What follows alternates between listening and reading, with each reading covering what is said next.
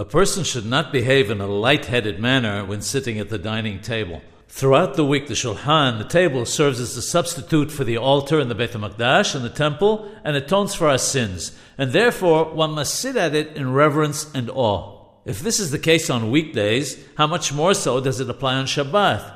There's a story about Rabbeinu Yisrael Najara, alav shalom, who's best known today for the beautiful Shmachot and piyutim that he wrote, including Ya Ribbon Alam.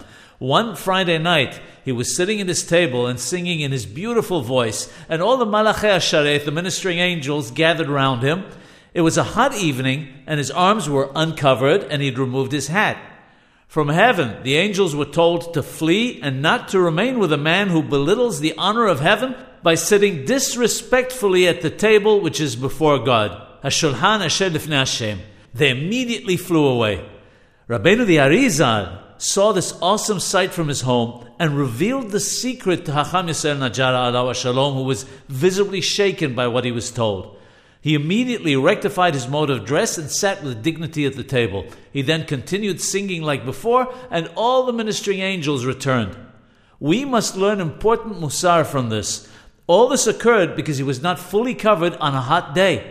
How much more so must one be fearful not to act in a light-headed and disrespectful manner with inappropriate behavior at the table?